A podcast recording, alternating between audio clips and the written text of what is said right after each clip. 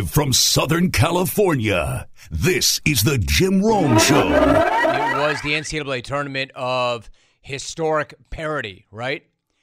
Well, at least for 67 of the 68 entrants. And then there was that one outlier. The one outlier that just beat the living crap out of everybody else for Hugh, Hugh, Hugh, UConn. This was the tournament of absolute and total dominance. No, last night's rock fight with San Diego State was not exactly thrilling, edge of your seat stuff. In fact, it probably could have used a little taunting to spice things up. We did talk about that all day yesterday. But give San Diego State their due. They hung in, they came back, they battled with a total juggernaut. Because for all the parity and all the upsets and all the surprises and all the low seeds making crazy runs and all the high seeds crashing out early, at the end of this tournament, the one thing that was incredibly clear is that nobody is better than UConn. Nobody is even close to UConn. Nobody was in UConn's class. Not even close. The Huskies just beat every single team by double digits en route to that natty. They won by an average of 20 points per game. They trailed, this stat's insane. They trailed for just 55 seconds in the second half over the entire tournament. I mean, the whole thing really is absurd how they went right through everybody. Again, they just won a natty without trailing for so much as an entire minute combined over the six games. And those six wins, by the way, were not against slugs. They weren't setups where the brackets were blown to bits, so they were beneficiaries of some soft joke of a run to the final game. No, those six games were against the likes of Rick Pitino, Randy Bennett, E. Muss, Mark Bennett. Few, Jim Larrañaga, and then Dutch and the Aztecs. We're not talking about scrubs. We're not talking about tomato cans. We're not talking about unknowns. We're not talking about some lucky, easy path that opened wide for the Huskies. We're talking about an absurdly dominant UConn team that just curb stomped everybody and everything that tried to stand in front of them. San Diego State does deserve a ton of credit. Incredible run that brought incredible energy to that incredible city. And like I said, they fought their asses off last night, even though they were going up against a Goliath with a lid on their hoop. San Diego State shot 32% from the field. They shot 26% from beyond the arc. They were never going to have a prayer like that, no matter how close they made it late. Yet somehow they, they made it really close late. Somehow they got it to a five point game with five minutes left. Somehow, incredibly. But then this immediately happened. As close as this game has been since it was 16 to 12. And we got five minutes to go for the title. Here's Hawkins. That's huge. About that, the way he uses the screen and get the puppies organized in a flash. I mean, essentially, the story of the tournament for both teams. San Diego State, no matter how big a hole they would dig, would always come back. They would always come back. UConn, well, story being for them, they're just too good. They rarely needed a big shot, but when they did, they always got one. So credit to the Aztecs for hanging in, but that game last night was like the entire tournament. It was all about UConn. So this stuff about the blue blood debate, whether or not they're blue bloods, it should have never existed in the first place. But officially, that's done. That's over. My guy Matt Norlander asked Dan Hurley about that after the game, and this is what Dan said. Blue blood status, undeniable, right? Yeah, I mean, I yeah, I, it should have been pre this. I mean, with the four and yeah, I mean, UConn is as the blood is as blue as it could be because we bleed blue because it's it's UConn. Yes. Yes, he's right. The blood is as, quote, blue as it can be, except it's got nothing to do with school colors. It's got everything to do with those five natties. Five natties and in only 24 years. Five natties in 24 years with three different coaches. Hell yes, UConn is a blue blood. In fact, they're not just a blue blood, they're the blue blood, at least as it relates to this century. Again, they've got two more natties over the past 25 years than any other program. Have people are sitting back saying, well, are they actually a blue blood? They have five natties in 24 years with three different coaches. Hell yes, they're a blue blood. And when it comes to finishing the deal, no other program finishes the deal like UConn finishes the deal. They're now 5 and 0 in title games. They're 10 and 1 in the final 4. Never mind blue blood status. I mean that's a given.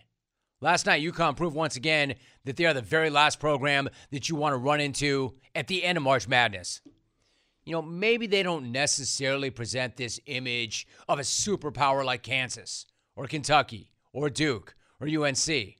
Maybe not. Not that Dan Hurley gives a damn about that either. Maybe I don't do a great job kissing the media's ass and presenting and you know this uh, this image that's incredibly likable, but um, you know I, have I, I, am who I am. I'm where I'm from. I'm from, uh, I'm, I'm from, from Jersey City, and this is how people from Jersey City act. Yeah, it's like Tommy D over there.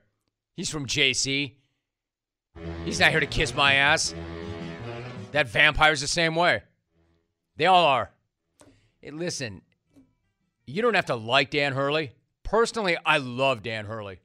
I love that line for him to get up there and say, hey, maybe I'm not the guy to kiss the media's ass. That's so good. Love him, don't like him. I love this guy. And what's not to love? But then again, it doesn't really matter, like him or not. The perception of the program doesn't really matter. The blue blood debate doesn't really matter. All that matters is scoreboard. Look up at it. Dude got it done. Just like Jim Calhoun and Kevin Ollie before him. I mean, maybe there really is something special, something different, something unique, something in the water, something in the DNA, something in the blood. I don't know. There's something about Storrs, Connecticut. Follow me on this. There is something about Storrs Connecticut, which is pretty much the last thing that you would expect anybody to say about Storrs Connecticut. No offense to Storrs Connecticut. But I'm saying whatever it is about Storrs, it works. It wins. It matters. And I've got respect for it, which is why I hope that Storrs is still standing this morning. Because while I have respect for Storrs, I have concern for Storrs. You see these UConn kids losing their damn minds last night? And I'm not here to judge because we've all lost our damn minds. All fans lose their damn minds when they win. I mean, I've never understood it, right? I've never understood. Like, I, when fans, when their teams or their schools lose really important games, I see why they're angry. I would never condone the riot, but I can see why they do. But I've never understood rioting when you win. And I'm not just singling them out or isolating them. They're just the most recent and, frankly, some of the most violent, at least in some of what I saw last night. These crazy kids, some of them, not all of them, made Philly fan look soft and tame. Something else I thought that I would never say. I mean, climb light poles, climb light poles. Climb them. Psst, please. Please. We're going to rip them right out of the ground along with random traffic signs and then light random fires around campus because apparently that's how they do it in Storrs. Now, I'm not going to be a hypocrite. In Santa Barbara, we lit couches on fire. Here in LA, there had been a fire or two after a Laker win. So it's not the fire per se. Like in Philly, for instance. In Philly, they like to hammer toss Grey Goose empties and climb up greased up light poles. What I'm saying is in Storrs, they not only pull the light poles out of the ground, not easy, they then turn around and weaponize them and use them as battering rams. Seriously, a bunch of students pulled a light pole out of a ground, turn it around, and then used it to ram their way inside a locked building. It's one of the craziest things I've ever seen. I mean, those kids must really like to study if they want to get back into the building. Ripped a light pole out of the ground, turned it around, and used it to ram into a locked building. Insane. Basically, the UConn student body, in part, in part, not all of them, of course. And I understand why they were hyped. They did just win a natty. Liquor may have had something to do with it and other things. But part of the UConn student body just smashed up the UConn campus like the UConn basketball team just smashed up the NCAA tournament field. And wasn't that, after all, in the end, the story of March Madness? The story of March Madness and the story of March Madness for the Huskies smash, smash, smash, smash. smash. Yeah. Smash, smash, smash, yeah. Smash. Yeah. Great team. Great team. Great run. And hopefully they have a campus to return home to. Hey, listen, I get young and stupid. Believe me, I was both in college young and stupid. You might even argue that I'm old and stupid, but definitely young and stupid in college. But I don't really get ripping a light pole out of the ground and then turning around and using it as a battering ram to get into a locked building. Even if you're blackout, fall down drunk, and you're going to end up in the ER with alcohol poisoning. Even with all that, that's still pretty insane. Even me and my couch burning brethren in Isla Vista can't believe some of these images. Do not declare nuclear war on yourselves because chances are this is not going to be the last time you're in this position. It's not. I really don't think that Dan Hurley is going to stop at one. I think that highly of that guy. I think that highly of that program. They've got five in the last 24 years. Keep that in mind as you're ripping light poles out of the ground and ramming them into locked buildings. You're probably going to be here again. You want to make sure there is a school to go to when you come back. Man, they were good. Awfully, awfully good. And one more thing we talked about ad nauseum yesterday, think about San Diego State, and there's no shame in that. They have nothing, nothing to be embarrassed about. They ran to a buzzsaw. Discover credit cards do something pretty awesome. At the end of your first year, they automatically double all the cash back you've earned. That's right. Everything you have earned doubled. All the cash back from eating at your favorite restaurant doubled. All the cash back from that trip where you sort of learned to snowboard also doubled. And the best part, you don't have to do anything ridiculous to get it. Discover does it automatically. Seriously though, see terms and check it out for yourself at discover.com/match. Brandon Staley is my guest. Brandon, so good to have you back. How are you? Jim, I'm great. Thanks for having me. So good to have you. So, Brandon, not that there's an actual off season, but did you get any personal time? And then how'd you go about resetting yourself and getting ready to attack the grind once again? Yeah, it's a great question. I've got these three young boys, eight, six, and three, that are keeping me busy. Uh, they're doing football, baseball right now, a little bit of tennis. So, mom and dad are, you know, trying to you know, lead the way and, and be at all their games. So that's been awesome. I was able to get to Indian Wells for the tennis tournament uh, for two days. Spent a bunch of time there, which was awesome, just to see competition and uh, and then you know just was at the owner meetings last week and uh, now excited to attack the springtime. But it, it's been good to reset. I think I'm going to head up to uh, Golden State, spend some time with Steve Kerr and his staff here, um, you know, as they make their way to the playoffs, but do a little professional development. But it's been a it's been a great off season, and uh, really excited about the springtime. You know, we're two weeks away from the players being back, so uh, you know it's exciting for our staff. So, Brandon, like, there's so much really interesting stuff in that response. Like, I think a lot of fans just want to know about this, that, and the other. But I'm really curious about about five things you just said. What about your time with Golden State? That is such a fascinating organization. Their culture is amazing. You mentioned Steve Kerr. I can see why you'd want to kind of you know, match wits or talk to him. Bob Myers is also a fascinating guy when you go up and you spend time with people like that, what are those conversations like, and what are you looking for specifically?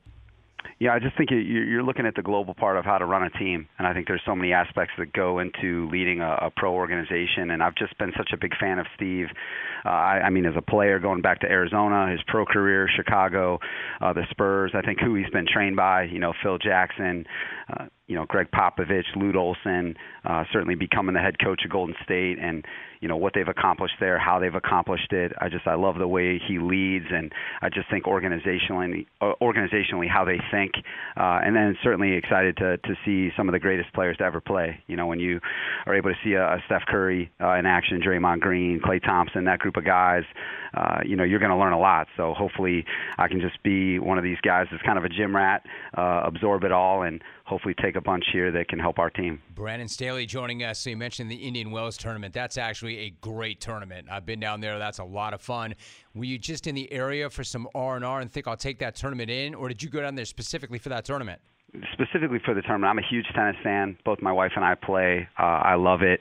Last year, I brought Derwin and Justin to the tournament to to see Nadal play, and you know, you got these two young guns, and you want to see you know one of the greatest players to ever play. So, got to see Rafa last year, uh, which was a huge highlight for me. And then going back this season, you know, just got to see all the young up and coming players. I think it's so exciting right now.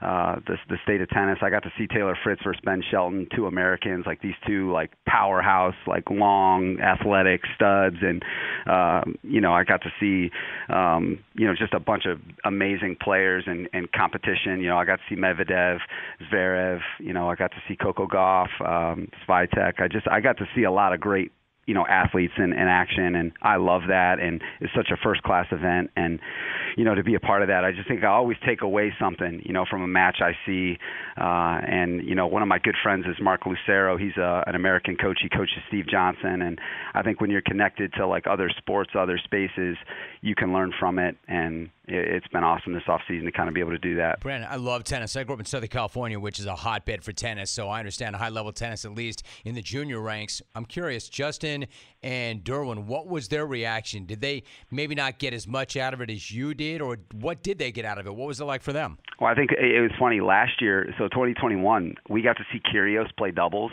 with Kokkinakis. Wow. And so Derwin James had never seen a tennis match in his life, but it didn't take him long to realize Nick, you know, super talented, and so it took him a couple points for him to be like, "Hey, coach, who's this guy?"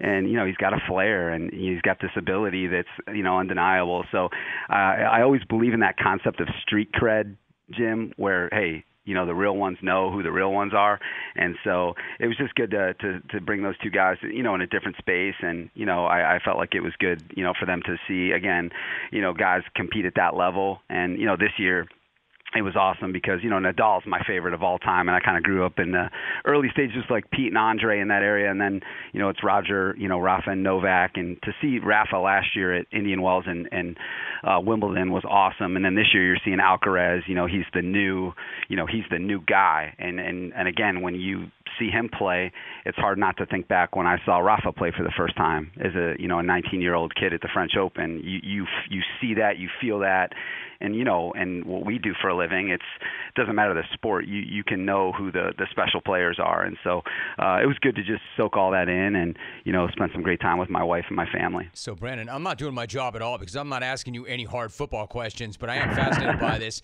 You mentioned that Rafa's your guy. Like I'm older. My guy growing up was Bjorn Borg. Oh I yeah. love Jimmy Connors, but I'll tell you something more contemporary because you mentioned him. Have you spent any time around Andre Agassi? Andre Agassi was such an incredible player with the most amazing hand-eye, and he's just a fascinating, compelling individual. Have you ever spent any time around him? I haven't spent any time. You know, Andre was my guy growing up because of you know just the return of serve, the all-purpose game, the kind of the flair. And my my mom, she, like her idol was Pete and and and Steffi Graf. So we we love both Pete and Andre. I mean, two Americans at the height of you know tennis, and I just remember those those rivalries and seeing them go back and forth. And and again, just. uh you know, I think just a great sportsman and just what he did for the game of tennis, what he's doing for the game of tennis. Uh, you know, one of those great competitors, and and again, somebody that I think brought something to the game uh, that nobody has brought to the game. And so uh, again, to see the the torch being passed to like that generation of the big three, seeing like what Pete and, and Andre and that group of guys, Bjorn, you know, even going back what they did for this group of guys, and then now with these young studs like Alcaraz Sinner, it, I just love that about sports because it's the same way in basketball you know, same way, you know, in football, it's it's all the same. So if you're a sports fan, it's just good to see the the generations just talking tennis with Brandon Staley. You can come in and break down Wimbledon a little bit later on. The thing about Andre too, you, you mentioned his return to serve. Nobody could took the, take the ball on the rise the way he did. He was incredible.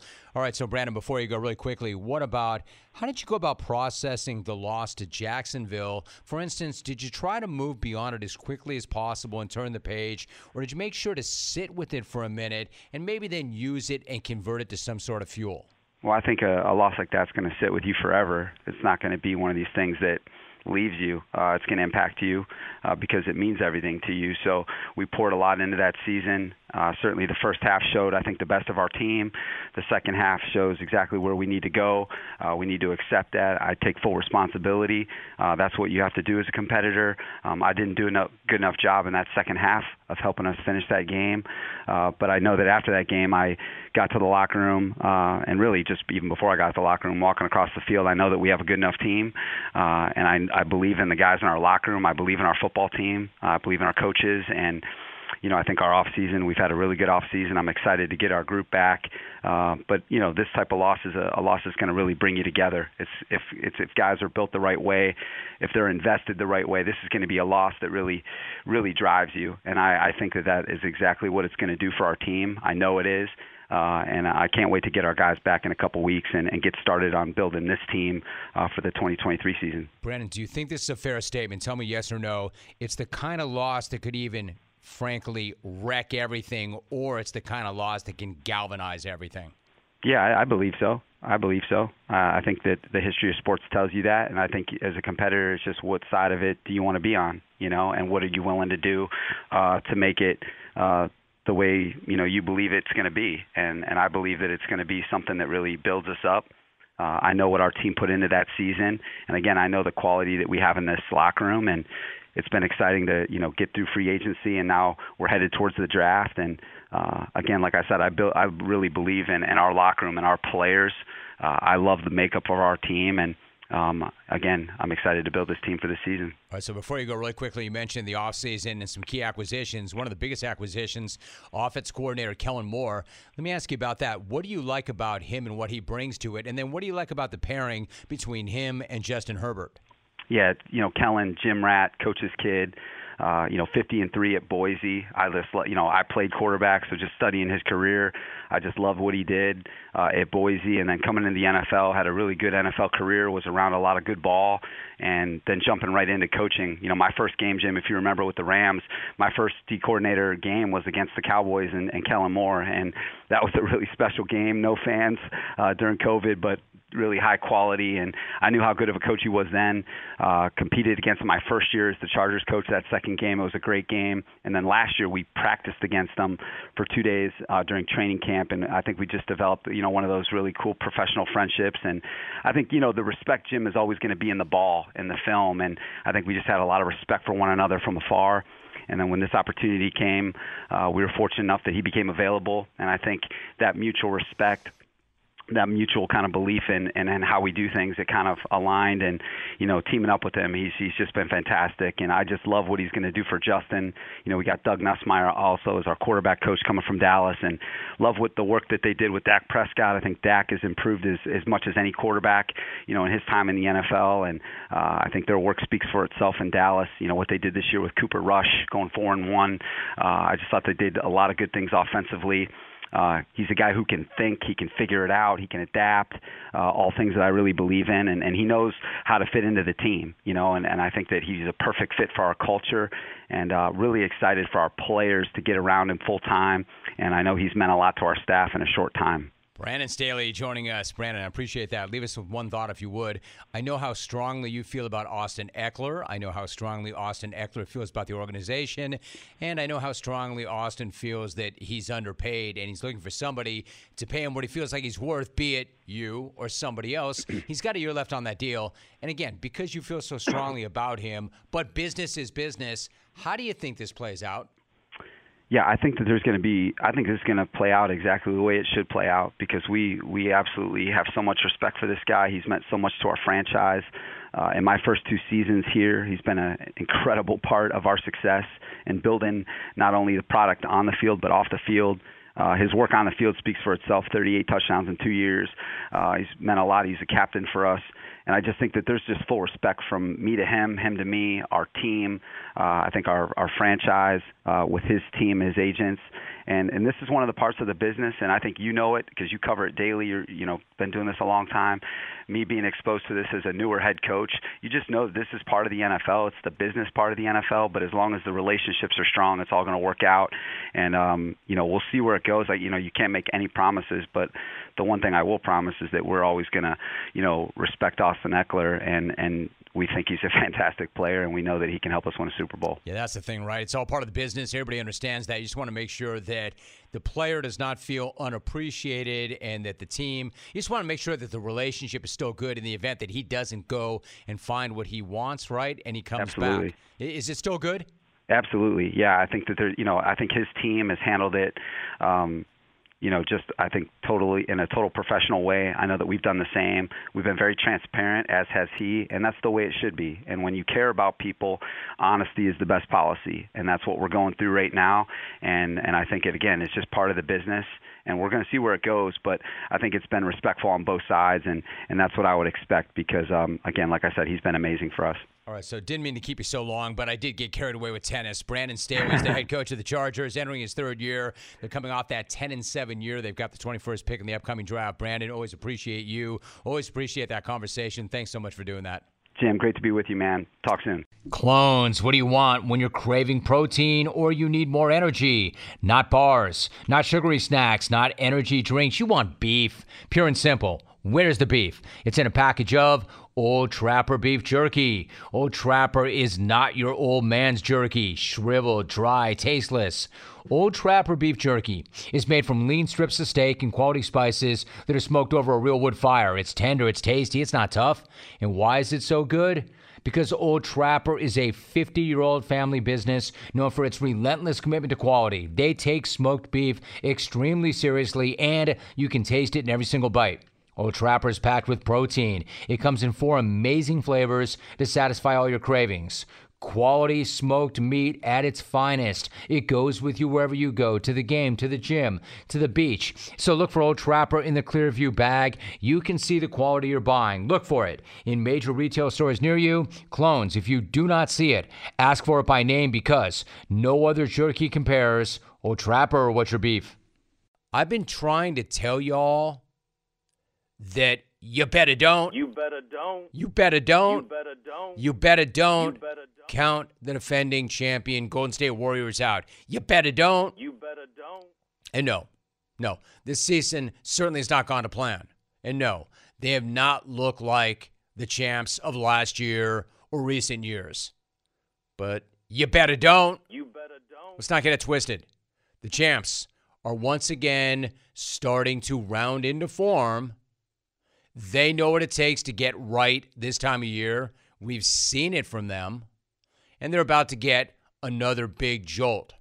That big jolt being one of their key players in last year's run to the Larry O. That key player, Andrew Wiggins. Uh oh. That's right. Uh oh. Uh oh. To the rest of the West. Uh oh. Listen, if you're here to mock, mock Andrew Wiggins, you really don't know what you're talking about. You just don't.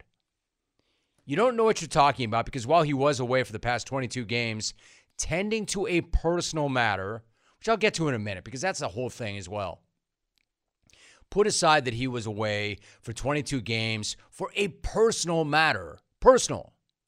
You may have forgotten that he's the former number one pick overall. You may have forgotten that he's an obvious difference maker and an impact player. You may have forgotten the impact that he had in the postseason last year.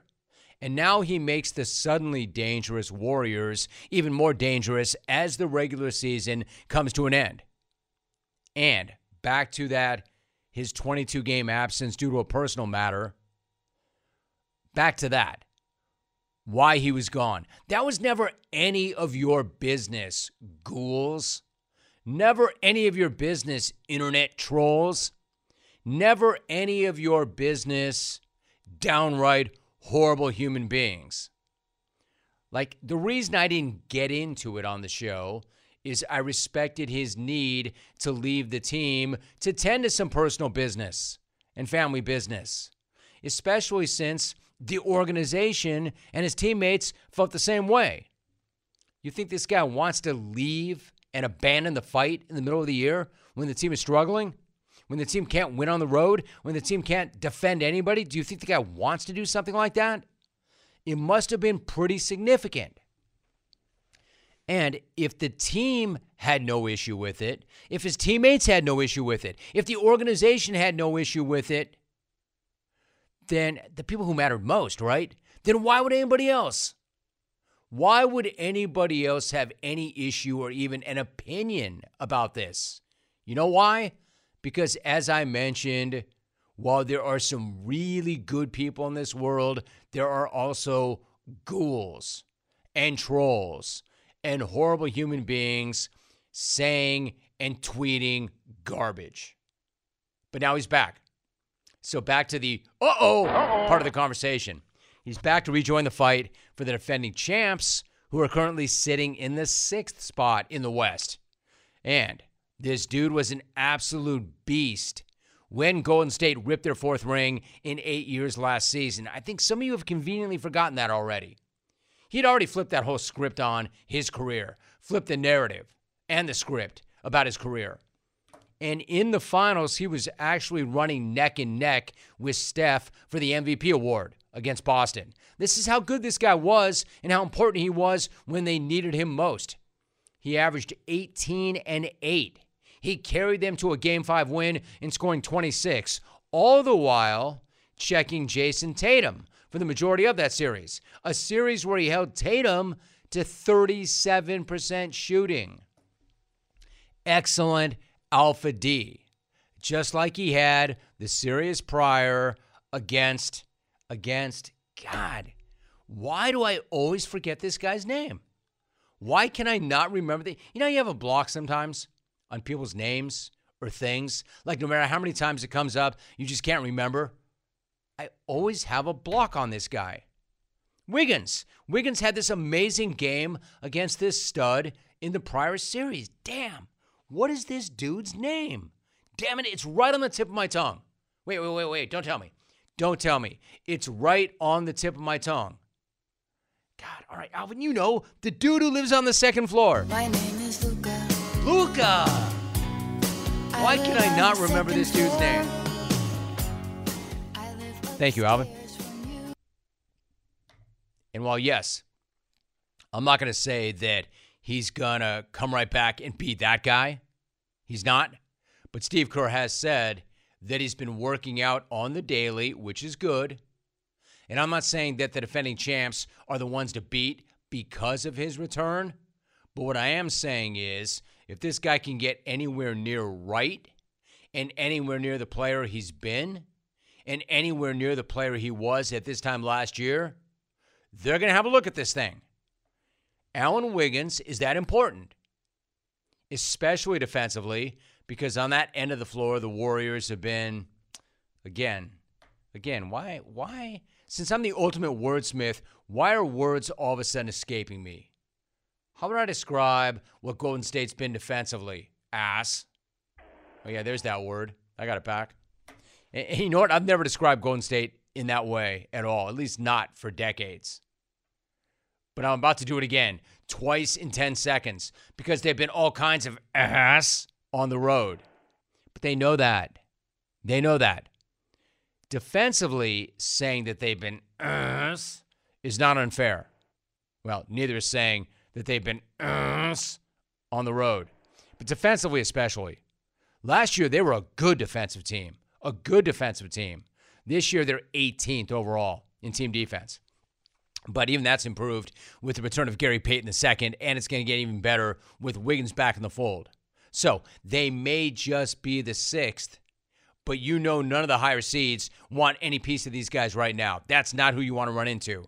Oh, and don't look now. But if they rip that five hole from the Clippers, and that very well could happen, look who they might run into. Their old pal, Kevin Durant and the Suns. How juicy, how spicy would that bleep be? And while the NBA regular season essentially is ass, and it is, the postseason does rule, and I'm starting to get hyped. And when I get hyped, I leave my shirt on.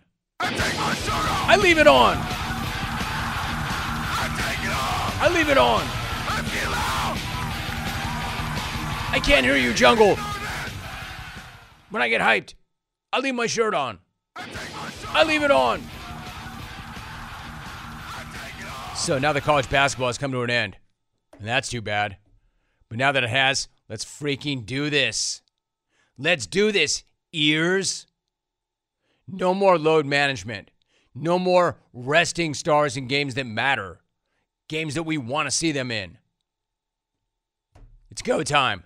The big push for Larry O. I'm here for it. All of it. And one more thing about everybody coming for Wiggins that had no idea what he was dealing with. It's just good to see him back as a human being. Again, there's a reason why I did not bring up or speculate why he missed all that time, and I did not reference all those lame, hideous rumors for two reasons. One, it was personal. You should respect somebody's privacy once in a while, clones. Number two, I didn't know what it was, and it was not my place to speculate. And I know you hate this guy too, but Draymond actually nailed it. Draymond, a few weeks back, addressed the sick trolling that was going on with regards to his teammate. The fact that a rumor about Andrew Wiggins, whether what y'all saying is true or not, really like has no bearing on my life. Nor does it have any bearing on y'all life. Like y'all are so thirsty to know what's going on in someone's life that that becomes the thing. Sometimes people disgust me. You don't know what someone is dealing with, and then you make them deal with that. What if that's not what the person's dealing with? Stop it. It's disgusting. One of my favorite quotes ever from Draymond, and I've always been a big Draymond guy. I want you, I'm Alvin, re-rack that. I want you to separate the message from the messenger because so many of you have such a problem with Draymond. What he said is 100% true. You have no idea what a person is dealing with.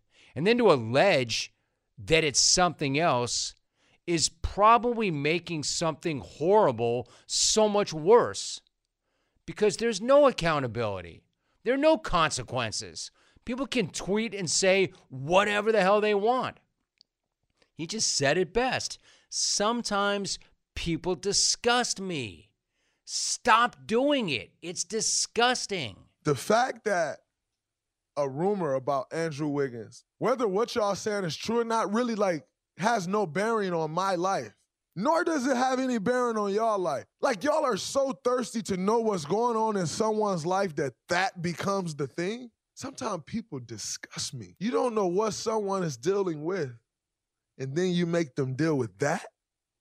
What if that's not what the person's dealing with? Stop it. It's disgusting. Yes.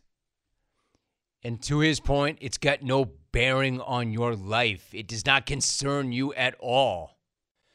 And if it does concern you because, quote, you're a Warriors fan, then why are you tweeting or posting garbage like that? You know why? Because you're not a Warriors fan. Because you're miserable. And somehow, some way, that makes you feel better. Going in on somebody about something that may or may not be true when they're already dealing with something that might be pretty horrible. How did that make your life better? How did making his life worse make your life better?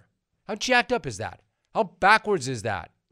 How about you actually go and make your life better without tearing somebody else down? I agree with Draymond. So stop it. It's disgusting. Credit to Andrew Wiggins.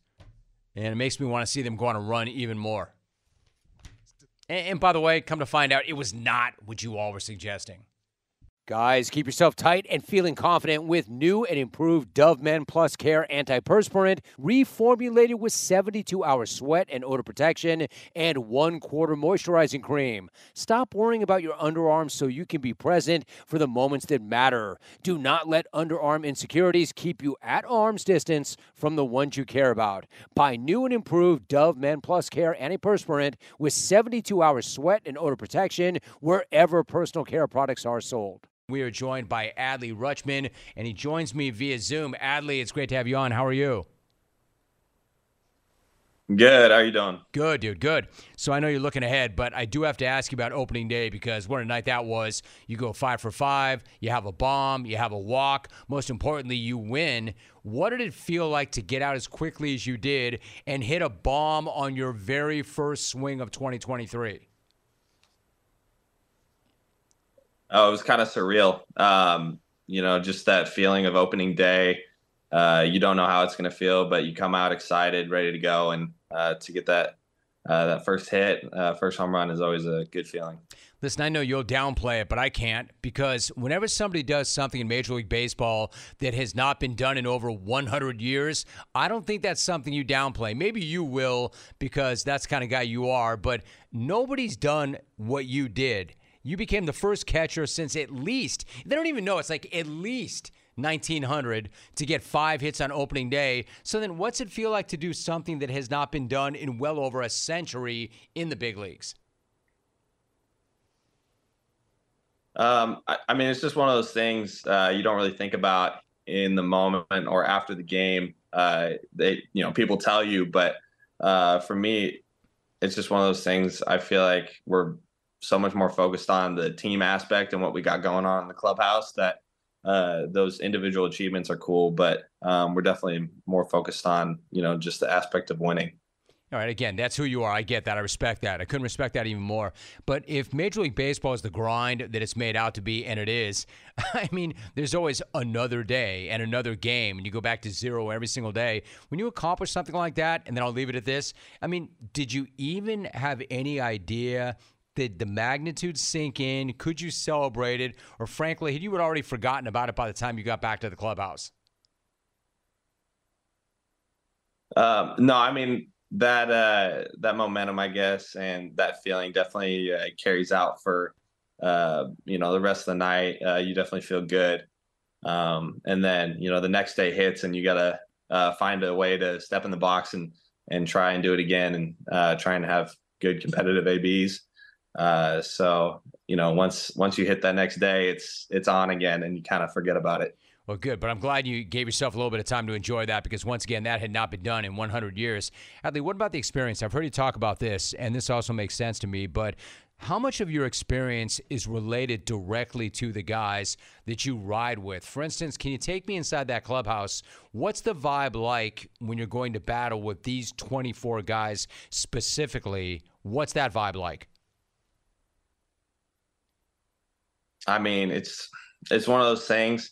Uh, you got to bring it every day, and like you said, uh, there's a lot of games, and uh, some days some days you don't want to. Uh, same some days you don't have energy. Some days you do, and um, you got to find a way on on every day to um, pick pick up every guy. Uh, you got to find a way to compete in the box, have good abs. Um, you know, even if you don't get a hit, uh, you got to find a way to bring it on defense. And there's always ways to win, and um, I think with this group of guys that we have right now, uh, guys are really committed to that team aspect, and um, you know, with so many other things going on in each of their lives, uh, it's cool to see guys uh, do that and have that kind of character. Adley, what about that? Is it when you talk about that guys? I mean, you forget. I mean, they're guys. They're human beings. They've got other things going on in their life. How difficult or challenging is it to compartmentalize? Like when you show up at the yard, you really have to lock in and compartmentalize. How challenging is that? How do you personally go about doing that? yeah, it's it's definitely tough because um, you know guys are uh, naturally inclined not to um, you know want to share uh, things like that that are going on in their personal lives and um, you know whether life's going good or bad for them at that given time. Um, you do have to find a way to uh, compartmentalize that and and uh, be a pro in the clubhouse. And um, I think our guys do a great job of that. But um, you know, I think guys do ask questions uh, to each other about how they're doing, and guys care about um, that personal aspect of each other's lives, uh, which is which is really unique and and cool because uh, that just brings everyone closer uh, together on the team. Um, My bad, dude. I should not have jumped in on you. I was And, gonna, I was gonna uh, agree with you. yeah. Like, we need more of that, right? We need more of that. Mental health is now. It was so taboo for so long, and guys Yeah. never wanted to show any weakness. It's so important, right, to communicate to each other and to anybody else. If you, it's okay not to be okay. It's okay to ask for help.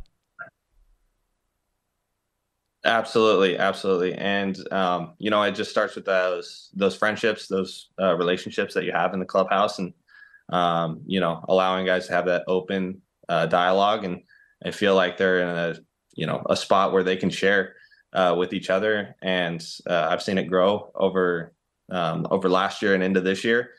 Um, but yeah, it's uh, it's definitely tough to uh, compartmentalize things when you got stuff going on uh, whether it's on the field or off the field. Um, but you know, the more open conversations guys can have, I think it allows them to be freer when they go onto the field and allows them to focus on the game. And um, I think that's what everyone wants is uh, they want they want to be able to come out on the field and and just pray, uh, play uh, freely. And that's it, right? You just nailed it. I think it's got to be tough enough to be able to go out there and just play freely. Tough enough to like can return your brain to neutral without having to deal with some of the filthiest stuff ever coming at you at 96 on the block. Adley Rutschman joining us. You know, it's a young team that exceeded most expectations last season, maybe outside the clubhouse. So now the bar has been raised. You'll probably tell me, look, we're not that concerned about what folks have to say outside the clubhouse or what they think because they really don't know. And I think that'd be fair. So just let me ask you instead what are your expectations for the O's this season? Um, it's a you know it's a pretty vanilla answer, but um, we try and keep it in in clubhouse, and I think our goals for this year are to um, you know take each day as it comes. Um, like I said, uh, good, bad, or however we're feeling given day. I think our goal is to come out and play with energy. Um, you know, not take anything for granted, and look back on on you know each day and reflect and say, did we um, you know control the controllables today? Did we uh, come out uh, with good effort? Uh, did we have good attitudes and did we prepare the right way? And I think if we can answer um, yes to all those questions, then um, you know we're not going to have any regrets, and we're going to say that we did things the right way. That's the most important thing, right? To do things the right way, and not have regrets. Regrets are the worst. So Major League Baseball, Adley, gave the fans what they wanted bags. More bags, lots of bags, lots of stolen bases. And you guys actually are taking advantage of that early on and running. Sitting behind the plate, do you feel any increased pressure or does it change your approach knowing the teams will look to be more aggressive on the base pass than they've been in the past? Um, I think it just makes you a little more cognizant of what's going on. Um, I think uh, just got to be tighter on on uh, holding runners, on our holds, and and stuff of that nature. Um, but you're definitely aware of it, and and it's just one of those things you kind of adapt to and see how it goes and changes during the course of the season. Let me ask you this. I'm a huge college baseball guy. I love it. I absolutely love it. I talked to A's manager Mark Kotsay yesterday about his years at Cal State Fullerton, which is an awesome program. Similar to him, you won the Golden Spikes Award in 2019 at Oregon State as the best player in the country. Obviously, you've got this great opportunity in front of you right now as a big leaguer. But how much did winning the College World Series mean to you? And what do you remember most about your time at Oregon State? Yeah, I mean, from the uh, from the time I stepped foot on campus, uh, guys talked about winning the College World Series. It was, um, you know, it wasn't about winning the Pac-12. It wasn't about making it to Omaha. It was about winning winning it all from, uh, you know, the first time. And I think when you have that kind of mentality, that's something that sticks with you, um, because that's what I remember most about it. And uh, just the, I guess, the culture, camaraderie aspect of of college baseball and um, you know how pure that time was there uh, is something that definitely stuck with me and um, you know just the fact that we were able to accomplish that goal, win it all. Um, you know, you remember the journey and you appreciate um, all the 6 a.m. workouts, and uh, you know you remember those times going out to dinner and uh, you know and playing on the weekends. So uh, for me, that that journey is definitely something that'll stick with you, and of course the dog pile at the end is uh, unforgettable. I love that. Let me ask you this. To tell me if you remember this. I've got about a minute left. So I've got this guy on my staff that we just added named Jack Savage. It's a real name, Adley, by the way. He's got a real dad, John Savage, who's the coach at UCLA. Do you remember taking UCLA deep twice? And I know you guys didn't win, but do you remember that day? I do. I do remember that day. What do you remember about Uh, that day? Yeah, day game.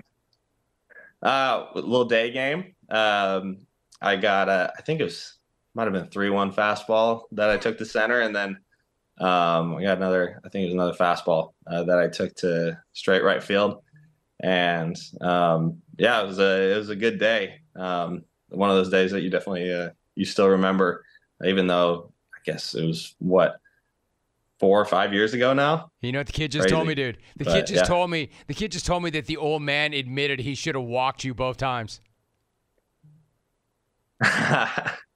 Good well, stuff. I appreciate right? that. That's That's uh, good stuff. Yeah, I means a like lot coming from him.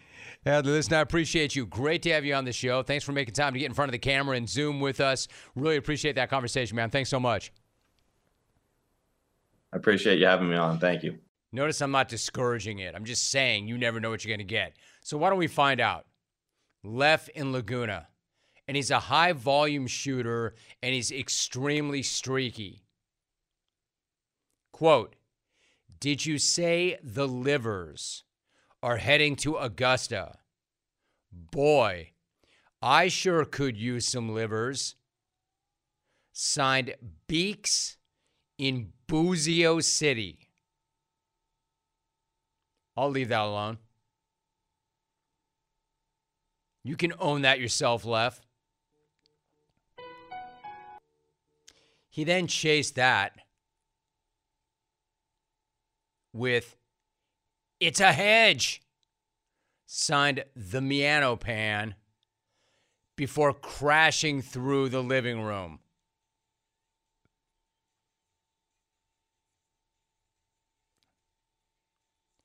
Like I said with Leff, it's never one. Leff's like that old potato chip commercial. You can never stop at one. Leff's like a whole can of bad Pringles tweets.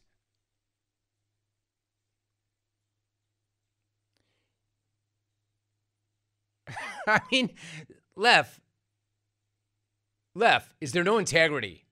Is there no compassion? Leff, is there no freaking line that you won't cross? You know, they say things like a retweet is not an endorsement.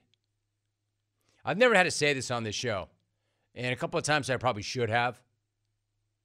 But me reading a tweet is not an endorsement. It's me reading a tweet. And I'm reading it because what alarm is that, Alvy? The extreme tweet alarm? The extreme deceased clone alarm? Is that what that is? An extreme deceased clone tweet alarm. That's how I'm interpreting that ongoing alarm because it's still going, notice. We can't shut it off. Like I'm feverishly hitting the keypad. What's the code? What's the code? Now the phone's ringing. Uh, hello, sir. I- Is, there a problem? Yes, there. Shut it off. What is your password, sir? Uh, uh, uh, Jungle Tourette's. Uh, sir, what is your pin? Uh, uh, Jack Savage. Sir, what is your high school mascot? Calabasas Coyote. Thank you. Apparently, we now have a deceased clone tweet alarm. Compliments of Leff. Leff in Laguna, three time Smackoff champ, tweeted the following Did you just say the livers are showing up to Augusta? well, we aren't livers. Cal in Vegas, Randall in the OC, Trapper in Dana Point, and Dave the non hunter war, ward the deceased clones. Leff, for one of the few times in my entire career, I think I am speechless. We aren't, quote, livers, quote unquote. Signed a bunch of beloved deceased clones. And then you try to make it all right by warring the deceased clones. Hey, Leff, like you're paying respect. Like you're paying respect after tweeting, Did you say the livers are showing up to Augusta? Well, we aren't livers. Cal in Vegas, Randall in the OC, Trapper in Dana Point, and Dave the non hunter. Can I tell you, two of them were universally beloved on the program Dave the non hunter, Randall in the OC. The other two were polarizing, but in Trapper's case, beloved. And Cal was very angry and wanted to fight people, like everybody, including Conor McGregor, who he once said would meet it, he'd meet at the airport and rip his beard off his face and make him eat it. He said that. But Cal made the show better.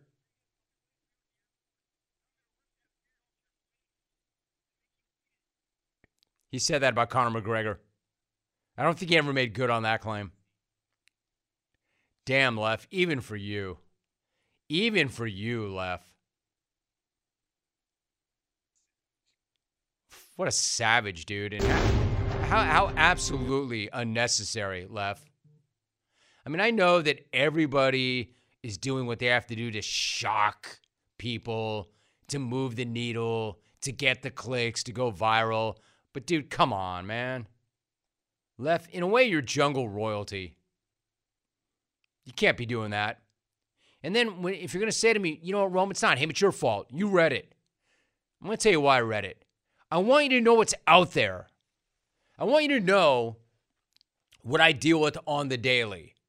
That's the one that I read. You have no idea which ones I don't read on the air. Good night!